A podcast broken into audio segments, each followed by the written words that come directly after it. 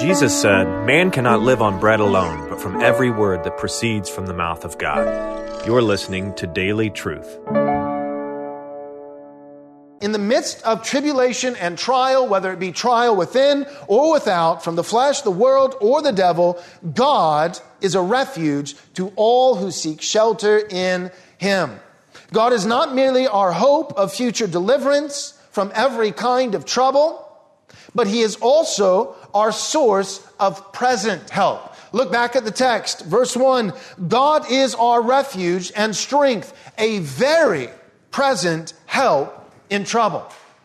Some of you need to hear that this morning, right? Because I think sometimes we can over spiritualize things to the point where, well, where God only has promises for the life to come, where God is only faithful in an ultimate spiritual sense. But our text says it not just that God is a refuge, an ultimate refuge for the life to come, but that He is a refuge and a help that is present.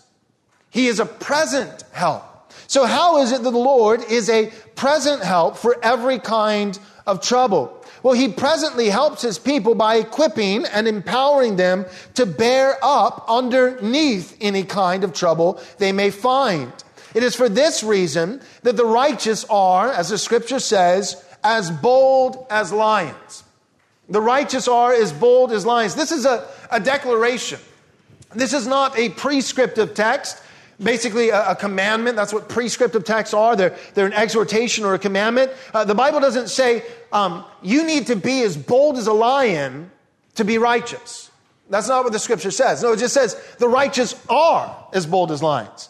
Meaning that if you are the people of God, if you are righteous because of the finished work of Jesus, that's the imputed righteousness of Christ that comes not by your works, but by grace through faith, then the, the result of that, the evidence of that is boldness. That you are courageous. You're courageous and bold in the face of trouble. And so one of the ways that God is not just our future help with an ultimate deliverance, but that God is our present help in times of trouble is by making us bold and courageous in the midst of trouble.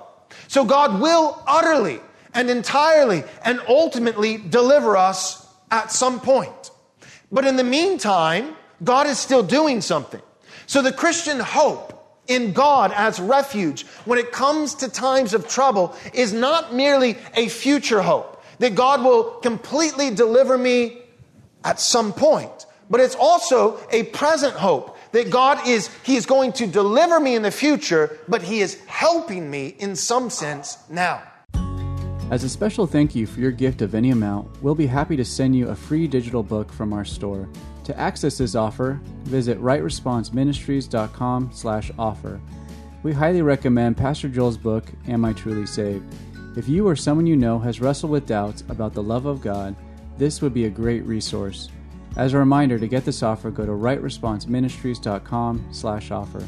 And thank you for your generous support.